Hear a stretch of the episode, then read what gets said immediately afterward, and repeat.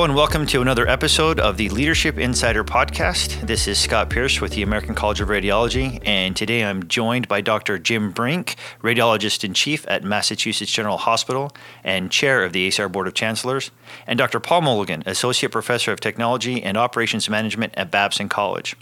And today we're talking at the uh, occurrence of the RLI Leadership Summit and following on Dr. Mulligan's session on operations and lean operations in radiology, wanted to just take a few minutes to ask you both some questions about what the potential for lean operations implementation is in radiology and in healthcare as well.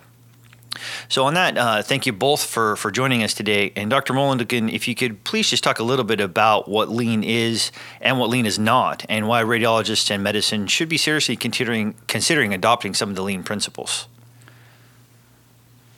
I think first we need to recognize that, that lean is not a complete solution to all of our challenges. Uh, it's a set of tools, it's a set of techniques that allow us to maximize value creation, to improve patient flow, uh, medicine and particularly radiology is a very resource rich enterprise in that the human resources, the doctors, the technicians are very valuable resources. The equipment that is used is, uh, you know, significant capital investment for practices and hospitals. So it's incumbent upon us to maximize the productivity of these resources. And the tools and techniques that Lean brings to us allow us to do that and to do it in a way that improves patient flow and therefore improves patient experience. What Lean is not is it's, it's not just about efficiency, it's not about cost cutting. Very often, a successful Lean initiative will result in reduced costs uh, but it shouldn't be the starting point. It should be the outcome and the end point. Great. Um, one of the comments and one of the things that you brought up in this session earlier, Dr. Mulligan, was the success rate for implementing lean in healthcare is around 20% compared to roughly 50% in other industries. And while neither one of those rates is necessarily stellar, uh, it seems that healthcare kind of struggles. Um, Dr. Brink, do you have any particular insights of why radiology or healthcare might struggle um, vis-a-vis other industries in terms of implementing lean and just operational flow in general? You know, so having grown up in medicine, I, am not so familiar with other industries to be able to comment uh, terribly specifically, other than to say that um, healthcare is an extremely complex uh, business. Uh, we have many different moving parts, many different um, uh, departments and organizations that have historically been organized in silos, and um, one of our big challenges is to break down those silos and help build bridges across them. So again, it's tough to comment uh, why that may be different than other uh, industries. All I know is that healthcare is complicated, uh, and even more so based on the the needs to uh, keep quality and safety just at the, par- the paramount of what we do because of the need for pr- premium patient care at all times. Do you have any particular insights for the other industries that might let, shed some light for healthcare and radiology in terms of implementing lean? I, I think Dr. Brink has, has hit the nail on the head two factors that I see. One is the uh, the patient view of this, or, or, the patient side of this, in which uh, people's well-being is at stake. So we have to be very careful in terms of how we change things. Also, the complexity of healthcare with the number of stakeholders that are involved, from governments to regulatory to payers. Uh, and when you think about the way a patient experiences healthcare, they go through multiple verticals, perhaps from uh, administrative issues like admitting, through radiology, through surgery, through anesthesiology, um, each one bringing their own challenges, their, their own complexity of their operating model into the total customer experience. Yeah, great. When talking about things like patient flow, uh, one of the comments that was made uh, during the session also was that the patient flow really presents one of the biggest challenges, and that radiologists don't necessarily control that patient flow. Um, so, why is that patient flow such a challenge? Um, and what are things that radiologists do control that they can look to improve in order to increase productivity when it comes to that flow? I think patient flow is very much a challenge, um, again, partly related just to the complexity of healthcare. We have patients that are moving from one department to another, from one silo to another. A patient who needs uh, an interventional procedure also needs uh, potentially anesthesia uh, for certain procedures, needs recovery room space. And uh, the queuing theory with each uh, silo becomes complicated when those have to interact with each other or interface with each other. And so um, I know in my own department personally, we have a group that we employ engineers from MIT who come and actually help us with uh, some of the interlocking systems that we have that that dictate patient flow. But it's uh, it's required sort of that level of expertise to really help us with the queuing theory and the, the challenges that go with it. I think that's a fascinating example of looking just even externally to uh, some other expertise that might be able to bring to bear within something like patient flow within you know healthcare. You wouldn't necessarily consider engineering in certain components, but and also speaks, I guess, to your engineering background as well, right?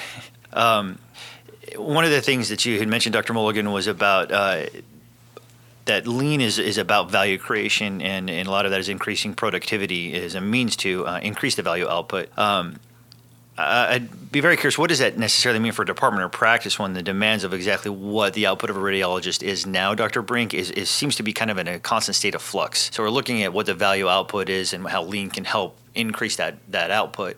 Um, but you know, with imaging 3.0 and and the call for moving to more value-based imaging, but yet there's still also the demand to meet the RVU demands. Better put, uh, do you see a way where uh, lean operations implementation could uh, provide a more adaptable practice or department um, for the changes that are coming?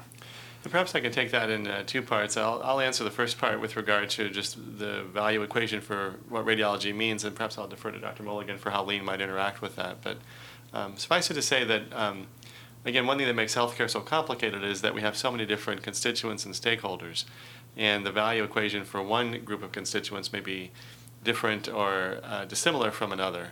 So, for example, from a patient's perspective, which ought to be our most important and, and um, the one that we put forward uh, at the highest level, uh, it, it's really about uh, optimal care and uh, transparent care, uh, comfortable care. Um, from the sta- standpoint of the of the finance department, of course, it's about making sure that we are a solvent and um, viable entity within the health system. Uh, from the standpoint of the of the providers of care, it's uh, the the value that we provide is providing a safe and comfortable work environment that doesn't lead to burnout. And um, when you try and knit all those things together, it gets to be extremely complicated.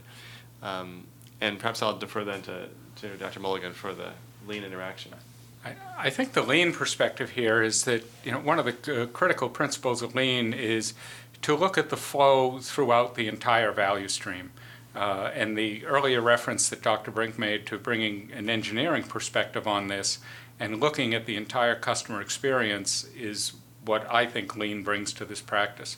Uh, I was reading an article recently on the importance of teamwork in healthcare, uh, and I'm paraphrasing here, but there was a line there uh, that suggested that we need to be careful that as we move from uh, specialty to specialty as the patient moves through the healthcare system. We have to make sure that that patient isn't handed off like a baton in a relay race, that I'm done with it and I hand it to you and now it's your turn to run.